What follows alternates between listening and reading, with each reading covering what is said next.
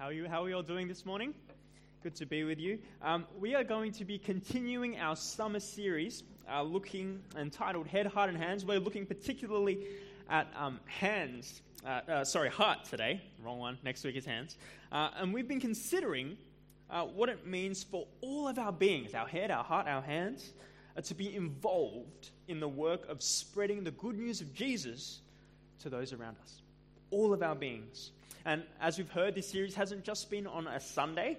Uh, we've had workshops the last couple of weeks on a Wednesday to explore this further. And for those uh, of you who were there, um, I hope you found it to be a tremendous blessing. I know I have. I hope you can make it to the one on the 23rd coming up. So today, we are, like we said, at the middle, at, the, at heart. And more specifically, we are looking at moving our hearts towards the lost. And to help us with that, as we heard just read then, we're going to be looking at the book of Jonah, an Old Testament messenger, an Old Testament prophet. Now, you might be going, that's a bit of an odd place for a topic like this, but I hope you'll soon see that it is particularly relevant. Uh, just to give us a bit of a roadmap of our time together, we're going to be spending a fair bit of time looking at a closer look at this account that we've just heard read from Jonah 3:10 to the end of the book before we wrap up by considering what we learned from this and what that means for us. So let me pray for us and we'll get into it. Father God, we thank you for your word. We thank you for the heart that you have for those that are lost, a heart that um, far exceeds our own, and that, in fact, I think challenges our own. And so, Father, I pray that you would be speaking to us right now. I pray that any distractions we might have that might stop us from hearing you, that you would, we might set them aside for the next half hour or so, so that we might hear you clearly speak. Father, would um, the words of my mouth, with the meditations of our hearts be pleasing to you, O Lord, our rock and our Redeemer. In Jesus' name we pray. Amen. So, our account today, our account today from Jonah chapter 3, verse 10, begins at really what seems to be the conclusion of the book. Right? The whole book really has been anticipating this very point. You see, right at the beginning of the book of Jonah, God speaks to him, telling him to go. He tells Jonah to go to the great city of Nineveh and preach against it because its wickedness has come up before me. Right? So, right from the very beginning of the book, it's been set up for Jonah to go to this city to preach against it, right? And as we come to our reading today, while it's taken a bit of time to reach this point, Jonah has finally done just that. Right? He's gone to the city, he's preached against it, and he has early in this chapter, he's marched into the city and he's declared 40 more days, and Nineveh will be overthrown. That's his sermon. 40 more days and Nineveh will be overthrown. Now, what is the result? What happens after this really, really short sermon across the city? Now, don't worry uh, to look for it. You might be familiar with it already as it is, but you'll know that the phenomenal takes place. Nothing short of the beginning of a citywide revival takes place. The entire city of Nineveh repents from the greatest to the least, from the king to the servants, the entire spectrum of society repents. Now, this is huge, right? We've had revivals in the past. There, there's, there's, there's books written about the history of revivals that have happened in our world. I don't think any of it compares to what happened in Nineveh as Jonah went in to speak this message. The entire city, the beginning of revival is what we see. And once we understand what the city of Nineveh was like, it gets even bigger. Because really, in the book of Jonah, we get a pretty G rated version of Nineveh. We get a very, very, calm, very, very um, uh, uh, uh, uh, filtered version of what Nineveh is like. You see, Nineveh, just so that you understand what has actually happened, the magnitude of what has just happened, Nineveh was the capital city of the ancient superpower Assyria. Right? Assyria, at the height of its powers, was one of the cruelest, one of the most violent empires of the ancient times. Their kings would often record and pridefully display the results of their acts of evil and brutality in, in inscriptions with graphic detail. Right? It was fairly common, for example, for the Assyrians to typically cut off the legs and one arm of a defeated enemy, leaving the other arm and hand so they could shake the victim's hand in mockery as they were dying. It was fairly common to force the friends and family members to parade with the decapitated heads of their loved ones, often elevated on poles. They often pulled out prisoners' tongues, stretched out their bodies with ropes. That wasn't a Roman invention. So they could be flayed alive and their skins displayed on city walls. Enemy heads were severed and hung on those walls. There were impalings of heads on stakes. Some, there are some pictures that have as many as eight heads on one stake. I, will stop there because it is pretty graphic, but you get the point, right? Assyria is infamous as a superpower for their torture, their cruelty, and their extreme violence. See, they wouldn't just win battles, they wouldn't just win wars, they would crush everybody that stood in their path. And Nineveh, being a capital city, like any capital city, would have embodied the culture of the nation to its fullest. Which means this, which means Nineveh is full of this, this evil and pride that Assyria is known for. Nineveh is full of the violence, torture, and brutal reputation that Assyria is known for. So I'm hoping you're beginning to see how extra phenomenal the beginning of this revival is, the beginning of this repentance is. We see that the king enforces a citywide fast, right? He exchange, he takes off his royal robes, he puts on sackcloth, right? A physical gesture symbolizing removing all status before God, and he says to his people, let everyone call urgently on God. Let them give up their evil ways and their violence.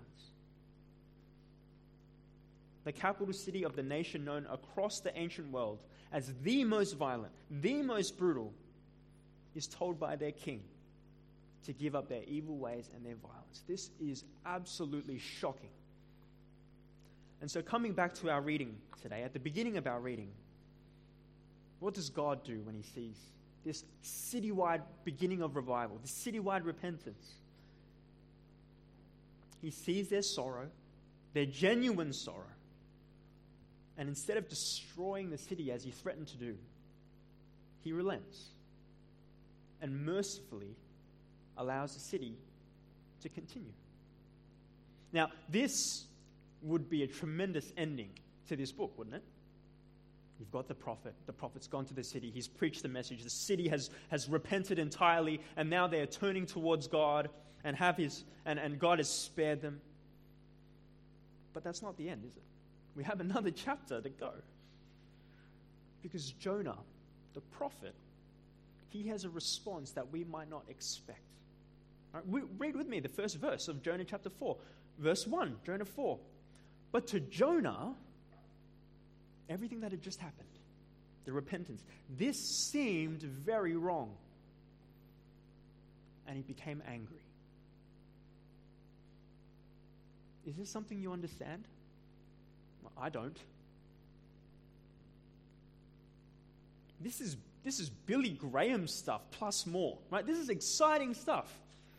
And more than that, this is one tough audience that Jonah's just preached to, right? He would have been an outsider as a prophet. He would have walked into the middle of a city declaring an offensive message that their city is going to be wiped. And he sees this repentance. Isn't this, isn't this exciting? Isn't this amazing? Imagine if we saw something like this in our city, in Sydney. This would be, churches would be like up in, up in, in uproar, just how happy and how celebratory this, this would be. And Jonah is the one who preaches the message. Right? He's the messenger that God uses to bring this about. How stoked would you be if that was you? I mean, I, I get to preach from time to time, right? If this happened after one of my messages, that's the stuff of dreams. But Jonah's response, it's nothing like what we expect it to be. What's his response? Well, he becomes angry. If, if we have a literal translation of verse 1, it would read something like this And it, God's mercy, was evil. It was evil to Jonah, a great evil. And he burned with anger. You see, Jonah sees what God has done, that he's relented in judgment, he has shown mercy, and Jonah sees that as a tremendous evil. he calls God. He thinks of God as and his mercy a great evil. Not even Nineveh in this book, as, as, as violent, as evil as they are, are described as greatly evil. Only God's mercy is described as great evil in this book, according to Jonah. It's inconceivable. As one preacher said, do artists get angry when a prominent museum accepts their art for an installation? Do musicians get angry when they're giving a standing ovation at Carnegie Hall? Why then, Jonah, having just preached to the toughest audience of his life, and they've responded positively, down to the very last person, would he melt down in furious rage? Now, that's the obvious question, isn't it? Why is Jonah as angry as he is? Now, important thing to realize to get an answer is this isn't the first time Jonah's been angry in this book. He actually refers back to that first time when he was angry in what he says next. Read with me from verse 2.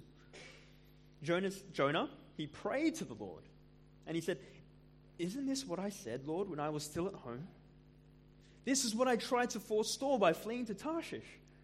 I knew that you were a gracious and compassionate God, slow to anger and abounding in love, a God who relents from sending calamity. Now, Lord, take away my life, for it is better for me to die than to live. See, the last time, the last time Jonah was angry, he was kind of passive aggressive about it. Right? I, I, I get that. I, I can be passive aggressive to my wife. Right? He was passive aggressive about it. He didn't directly confront God. See, when God initially told him to go, go to the city of Nineveh, preached against it, he didn't want to, but he didn't directly confront God. Instead, what did he do? He went to a port in Joppa, the location's called. He hopped in a boat, he set sail for Tarshish. Now, um, that's what he talks about in that verse when he says he was forestalling by fleeing to Tarshish. Now, I'm going to show you a map, and I hope you can see the dots on, on, on the thing. So, you see Nineveh, where Jonah is meant to go on the top right. You see Joppa where the port is, so already he's going in the opposite direction. And he wants to head to Tarshish. We see elsewhere in the Bible, in, in 2 Chronicles 9.21, if you're interested, that the trip from Tarshish to Israel by boat takes about three years. I can imagine Jonah thinking, God, I'm angry. I'm so angry that I'm going to go the complete opposite way. And I'm willing to take three years out of my life to spend in a boat just to avoid doing what you want me to do. This is the ultimate passive aggressive response, right? But now, now at the end of this book, Jonah is done being passive aggressive. He's pretty much square up against God directly now, and he's going to give him a piece of his mind See, why was it that he fled to Tarshish to begin with? Why does he tell God that his life is no longer worth living? Is he just being dramatic? Now, to understand that, I think we need to know a little bit more about Jonah. See, we first meet Jonah, not in the book of Jonah, actually. We meet him in 2 Kings. 2 Kings chapter 14, and it'll be on the screen behind me if you want to follow it. I'll read it for us. In the 15th year of Amaziah, son of Joash, king of Judah, Jeroboam, son of Jehoash, king of Israel, became king in Samaria, and he reigned 41 years. He did evil in the eyes of the Lord and did not turn away from any of the sins of Jeroboam, son of Nebat, which he had caused Israel to commit. He, Jeroboam, was the one who restored the boundaries of Israel from Lebo Hamath to the Dead Sea, in accordance with the word of the Lord, the God of Israel, spoken through his servant Jonah son of Amittai. Now, I know there's a lot of names, there's a lot of places of geography in those very short verses, and so it's easy to get lost in all of that. But I think these verses are key to help us understand who Jonah is. See, basically, Jonah was a prophet during a time of Israel's history when the country had split into two kingdoms a southern kingdom and a northern kingdom. Now, the southern kingdom was called Judah, and the northern kingdom was confusingly called Israel. And there was a certain king when Jonah was a prophet, King Jeroboam II of the northern kingdom, who, because of a prophecy that Jonah gives to him, what, he, what the king then does is that he goes to beef up and extend a long section of Israel's northern border. He goes further north and he expands wider. Right? Why does he do this? To strengthen his borders, to strengthen the defense against the looming superpower and threat to the north Assyria which we established earlier, Nineveh was the capital city of. Now, just to give you an idea how much Israel's northern border extended to, it actually ended up being extended to the point where it nearly rivaled the borders when Israel was in its golden years, when Israel was a superpower in the region, right? Close to its golden years. This is how far it went. And so, if you're an Israelite, if you're King Jeroboam II, this is amazing stuff. This is huge. Israel is now looking like the Israel of old. Why? Because of what Jonah gave to him as a prophecy, what God gave to Jonah to give to him. You see, friends, Jonah delivers incredible news for the nation of Israel. He's like a knight in shining armor in a time of great suffering, delivering a message on behalf of God that they have His blessing to protect, extend, and grow their nation, despite Assyria in the north. And not only did he say it would happen, it actually did. And so this was a true prophet. What he came, said came to pass. Israel was protected. See, why does this make sense of our passage? Why does this make sense of Jonah's anger towards God right now in the face of such amazing and supernatural repentance? It's this the Ninevites are Jonah's enemies. Right? The Ninevites are Jonah's enemies. The Ninevites are Israel's enemies. You see, church, God's first message to Jonah back in 2 King was an instruction to protect Israel from these very people that now God is telling him to preach to. You get that? Jonah wants no part of that. Jonah doesn't want these guys to be spared. Jonah wants their destruction.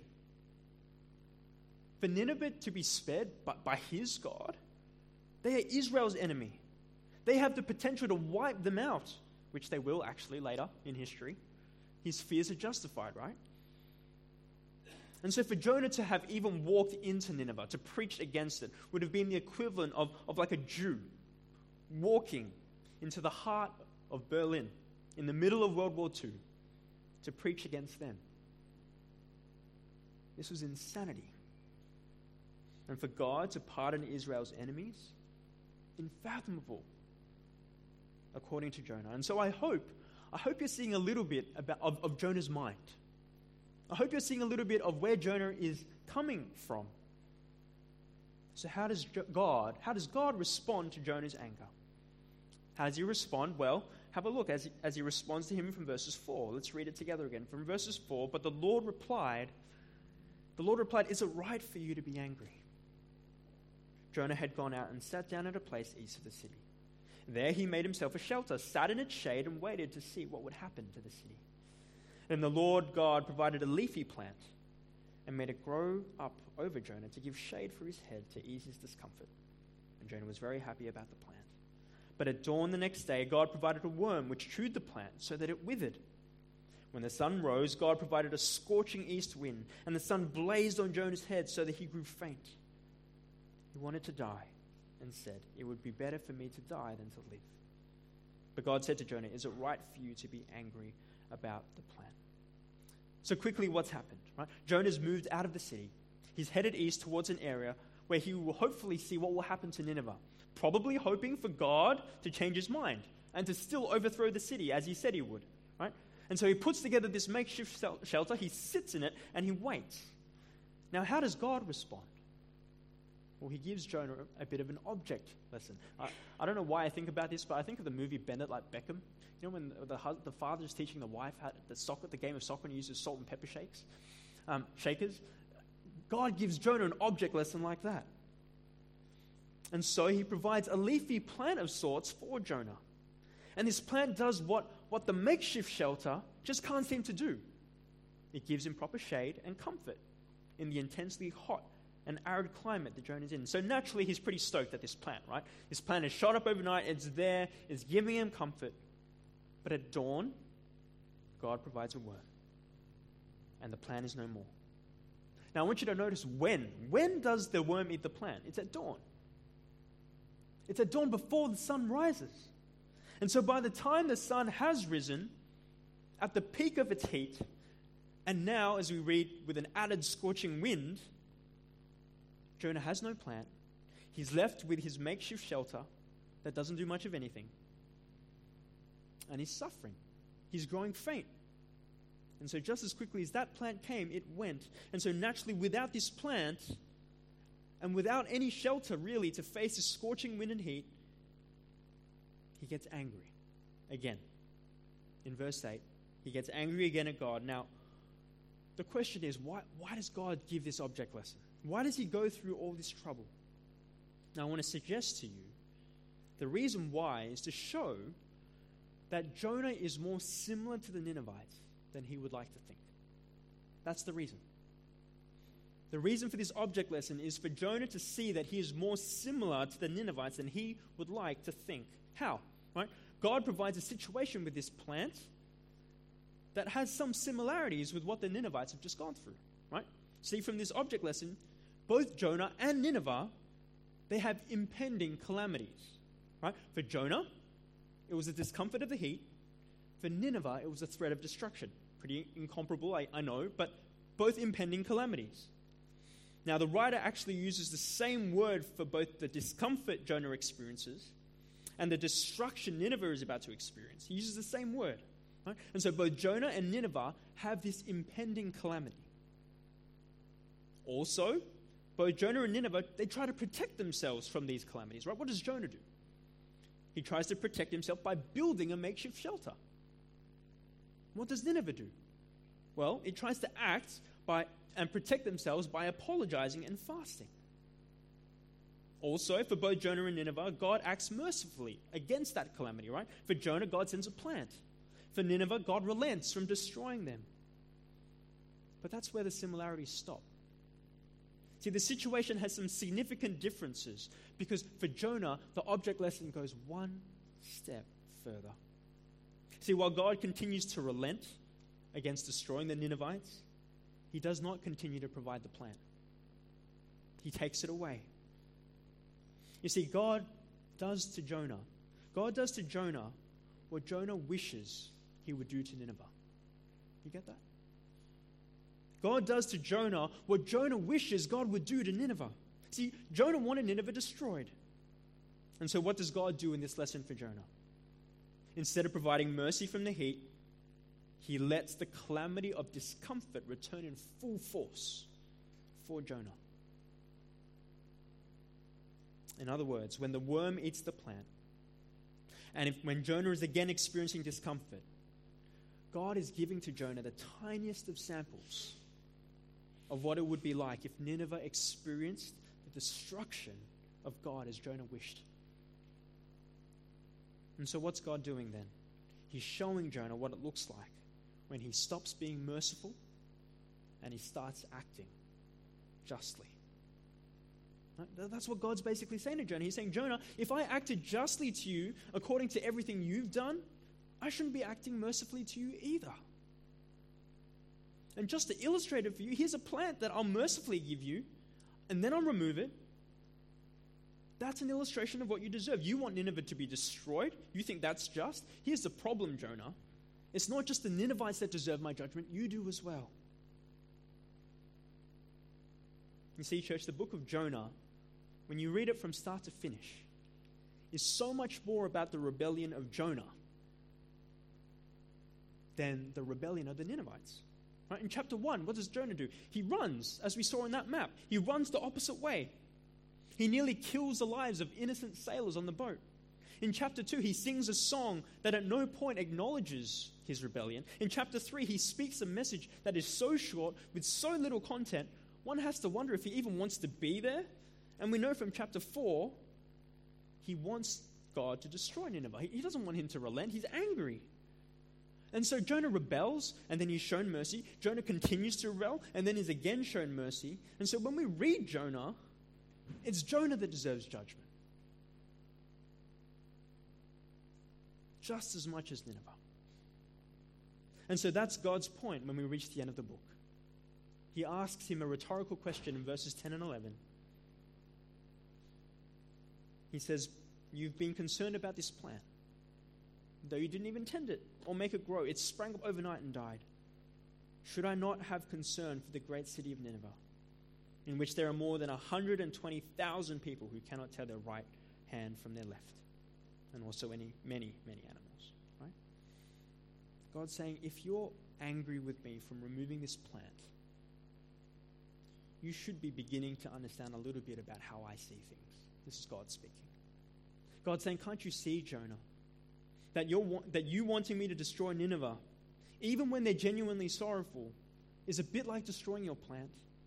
Although it's not just one plant anymore. Now it's 120,000 men, women, children, and more. You're my prophet. You should want me to show mercy to Nineveh. Way more than you want to keep this plant. Do you see, Jonah, my heart? Which, as we turn now to what do we learn, that same rhetorical question that God asks of Jonah is now turned to us. Church, do we see God's heart for the lost? Because if there's anything to learn from the last chapter from the book of Jonah, it's this that God's heart for the lost will trouble our hearts for the lost. God's heart for the lost will trouble our hearts for the lost. For Jonah, God's heart for the lost extended to those he wished it didn't. He didn't see the Ninevites as lost people needing to be saved. All he saw was enemy. In Jonah's eyes, God's heart for the Ninevites and willingness to relent, as we saw in verse 1, was very wrong to him. And so, what does this mean for us then? I reckon that means that when we pray prayers, asking God that we'd have a heart for the lost, when we pray prayers that we grow in desire for others to know God, like some of the ones we prayed just this Wednesday at the workshop, I want you to realize that those prayers are unbelievably bold. They're unbelievably bold. They're bold because those prayers do at least two things. Those prayers gradually change our sight and they gradually change our willingness. See, praying for these things means that we are also praying that God would grow in us a desire to have a heart like His. To see the lost as He does, to move towards the lost like He does. And this must therefore include seeing our enemies as those who need the mercy and grace of God as we grow to see that our enemies need, to, need the mercy and grace of God, we grow in willingness gradually to play a part in declaring the good news of Jesus to them. These are bold prayers. As we continue the 21 days of prayer, each prayer that we see in the graphic, each prayer that is written up by the members of our congregation, they are bold prayers. I can only guess, I can only guess that if Jonah prayed prayers like this every day, right? If he prayed prayers like that every day, I reckon he would have shown infinitely more compassion to the Ninevites than what we saw, right? Now, you might be going, hang on, Dom. I'm not like, I'm not like Jonah. I don't have enemies. I haven't had a sworn enemy since I was in primary school when I decided that the guy who called me names would be my sworn enemy and arch nemesis. I haven't, I haven't got any enemies. There is no one I'm aware of that would want me dead. I don't want anybody dead. There's nobody I'm at war with. I don't have enemies, Dom. What are you talking about? Now, I want to suggest that that might not be quite true. Maybe what we should actually do to get a better sense of our enemies is to kind of reverse the question a little bit, to go back a little bit. See, rather than ask, Who is my enemy? it might be better to ask, Who do I find difficult to love? You get that? Rather than ask, who is my enemy, it might be better to ask, who do I find difficult to love? I imagine if Jonah was to answer that question, I'm sure the Ninevites would be at the top of his list. See, we don't have to be patriots to the extent Jonah is, or to be at war to have enemies. Because if I answer honestly the question, who I struggle to love, who I find difficult to love, it's quite likely that they're the ones, at least I'm treating as enemies. Southwest, I, don't know about you, but while I find it difficult to answer the question, who are my enemies, I sadly and pretty unfortunately find it pretty easy to answer, who do I struggle to love? Who do I find difficult to love? And so I turn the question to you who do you find difficult to love? I think the answer to that question at a basic level was whoever can threaten us, right? Who, who threaten our welfare, who threaten our reputation, who those who at a basic level threaten to stop getting what we want and challenge our well being. Maybe for you, it's a group within society. Maybe it's those who are difficult to love who are of a political preference. Maybe a sexual preference. A racial background, perhaps. Maybe those of another religion or maybe a non religion that we might find difficult to love. See, when we pray for God to have a heart like His, to create in us a desire like His, for you, this will include desiring to see those groups within society saved, but also be willing to play a part in declaring the good news of Jesus to them. But maybe for you, it's not, it's not groups. Maybe the answer is more individual. Right? Maybe there are specific people that you have in mind that you know you find difficult to love.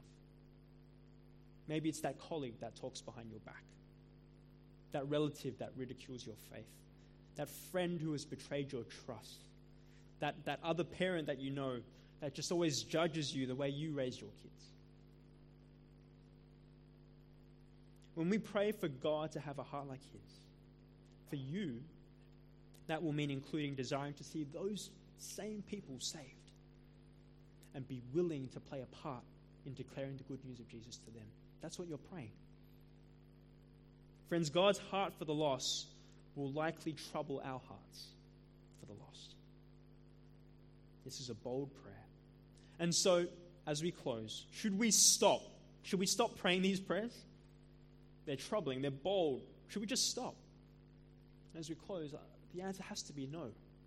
Absolutely no.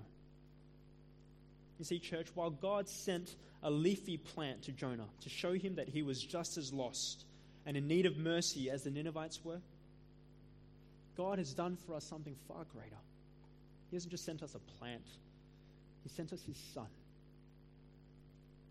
He sent us His Son to show us that we are just as lost and in need of mercy while we were enemies to him. Right? The Apostle Paul writes in that famous verse, but God demonstrates his own love for us in this, that while we were still sinners, Christ died for us.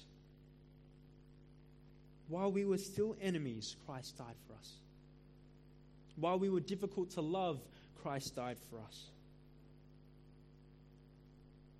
This is an extravagant love, a lavish love, that he would send his son to die for us even when we were opposed to him.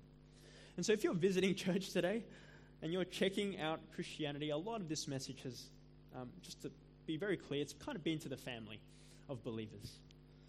I hope it's been interesting for you to hear from the Bible a little bit, but I hope even more important to you, for you, is that you know that God has spared no expense to demonstrate His love for you. If you'd like to find out more, if you have questions, keep coming. I encourage you to keep coming. Speak to the person who brought you. I'm happy to speak to you as well. I'd love to, actually but especially come back in February, as, as John was saying, um, when we have um, four weeks looking at the top questions about Christianity that we had a survey from. We sent, a, we sent like about 200 responses out to people who, who don't call themselves Christians, who, who had a question for God, and we'll be dealing with the top four. So come back for that. But back to those who are Jesus followers for a moment. The only way to truly see those who we find difficult to love our enemies the way God does is to remember that we too were enemies of God. It's only when we dwell on that, when we pray about that, when we let that truth sink deeply into the core of who we are, can we begin to overflow our hearts to those we find difficult to love the way God does. Let me give you a quick example from history. Right back in 1907, back in 1907, a revival broke out in, at a Bible conference in Pyongyang right now the capital of North Korea. Those attending the conference, they came under a deep conviction, especially when the preacher called them to repent of their traditional hatred of the Japanese. Now, the Korean Christians, they, they knew they were saved by nothing they did. They knew they were loved even though they were enemies of God. But it hadn't sunk deeply enough for them to forgive the Japanese. In fact, their moral behavior as Christians, as a Christian nation now, probably made them feel morally superior to Japan, which had been historically oppressive. But, in the light of the good news of Jesus, however, the Koreans at the conference saw that they stood before God, equally sinful, equally condemned, with all other human beings, yet rescued, completely undeserved, in Christ. And they drained away all their pride, they drained away all their bitterness, and they returned home from the conference with a new willingness to, to repent of their wrongdoing. People went house to house repairing relationships. There was mass repentance and conversion that took place. The church grew explosively. The Methodist Church, for example, doubled in membership in one calendar year. Southwest, while we are certainly praying for our family and friends to encounter Jesus, to pray for hearts for the lost means that God is moving our hearts, even those we consider as enemies. And so, in the cards that you've got in your bullets in front, in front of you, absolutely write three family and friends that you want to bring to February. But maybe add a fourth. Maybe someone that you find difficult to love. Maybe you should put that in there too. Let me pray. Father God, restore to us, as the psalmist writes, the joy of your salvation. Grant to us a willing spirit. Then we will teach trans- transgressors your ways so that sinners will turn back to you. Father God, we pray that often when we pray prayers that just ask for our hearts to be burdened by the lost, uh, we, we stop short at those that we most naturally care about. We think of certain family members that don't yet know you. We think of uh, friends that don't yet know you, people that we uh, would get along with so easily, and yet we forget that your heart extends far beyond that. That the prayer to have hearts for the lost means to go where it is uncomfortable and go to people that we would even find difficult to love. And so remind us of the gospel that we too were your enemies, and yet you loved us. Make that truth sink deep into our very beings so that we might overflow and do the same. In Jesus' name we pray.